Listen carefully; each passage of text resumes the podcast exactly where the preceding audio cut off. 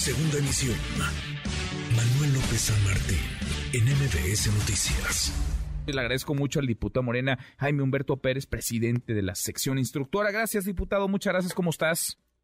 ¿Qué tal, Manuel? Un gusto saludarte a ti y a todo el auditorio. Igualmente, otro de vuelta. Muchas gracias por platicar con nosotros. Instalada entonces la sección instructora, ¿cuáles son los pasos, eh, diputado? ¿Cuáles son los pasos, Jaime Humberto, que van a seguir a lo largo de las siguientes, no sé si semanas o meses, para procesar esta solicitud de desafuero en contra del diputado y presidente del PRI, Alejandro Moreno Cárdenas?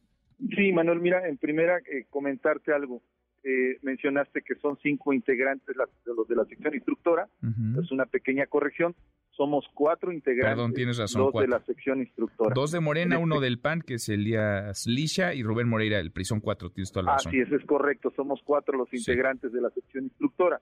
Bien, eh, fíjate que aquí es un tema un poco polémico. El reglamento de la Cámara de Diputados, en su artículo 146, establece de la instalación de las comisiones y comités nunca menciona a la sección instructora. Aún así nosotros determinamos eh, los 15 días hábiles después de que se eh, pronunciara y se avalara eh, en el Pleno la creación de la sección instructora por parte de la Junta de Coordinación Política.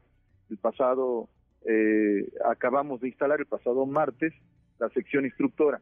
¿Cuál es el procedimiento? Y es una ruta interesante que es importante mencionar. En estos momentos nosotros, como es la sección instructora de reciente creación, estamos dando parte de la notificación a todas las áreas, porque lo primero que debemos de tener es un domicilio dentro de la Cámara de Diputados para el cual proceder legalmente y utilizarlo de manera formal y legal.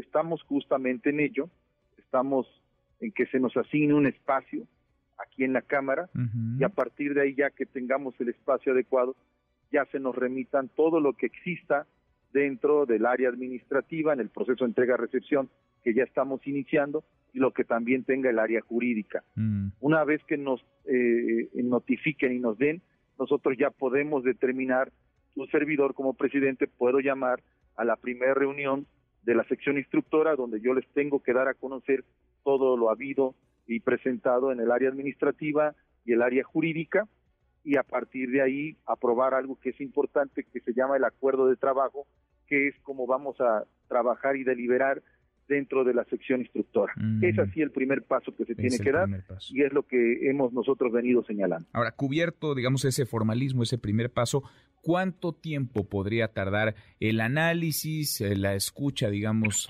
de las opiniones, de las eh, posiciones, hasta que la sección instructora decida, primero dictamine en lo interno y después pueda llevar ese dictamen con la decisión tomada al Pleno de la Cámara de Diputados? Mira, eh, eh, está establecido eh, en la ley de la, este, que es un proceso máximo hasta de 75 días. Mm, lo que se puede tratar, tardar un caso. Máximo a, 75 días. En la sección instructora. Mm. Interesante. Porque hay quienes, hay quienes ya han especulado, los habrás escuchado, diputado, hay quienes dicen, bueno, es que Alito, pues no, ya pactó con el, con el gobierno de la 4T, ya es aliado de Morena en San Lázaro y ahora lo van, lo van a encubrir, lo van a proteger. No, mira, es una especulación, incluso hasta hay gente que dice que ya está acordado la, acordada la votación, dos, dos. No hemos analizado el expediente, no tenemos ninguna carpeta en este momento como presidente yo no tengo ninguna carpeta de investigación en mi poder, no podemos hacer un análisis como tal, no podemos ver elementos jurisdiccionales de esta carpeta, no podemos, yo no puedo hablar tampoco, sería una irresponsabilidad decir la intención de voto de cada integrante cuando no tenemos ningún elemento en este momento.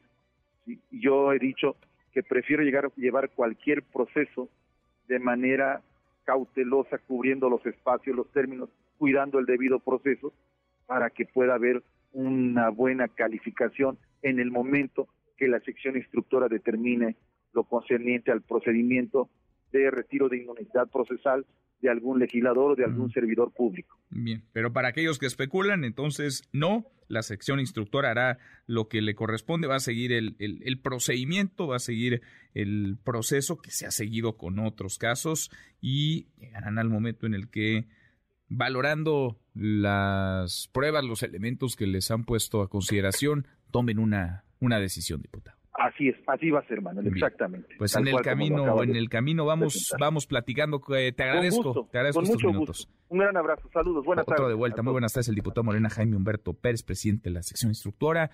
Una vez cubierto este primer formalismo, tienen 75 días para lanzar al aire una moneda. ¿Para dónde caerá? ¿Cuál va a ser el futuro del presidente nacional del PRI, Alejandro Moreno Cárdenas?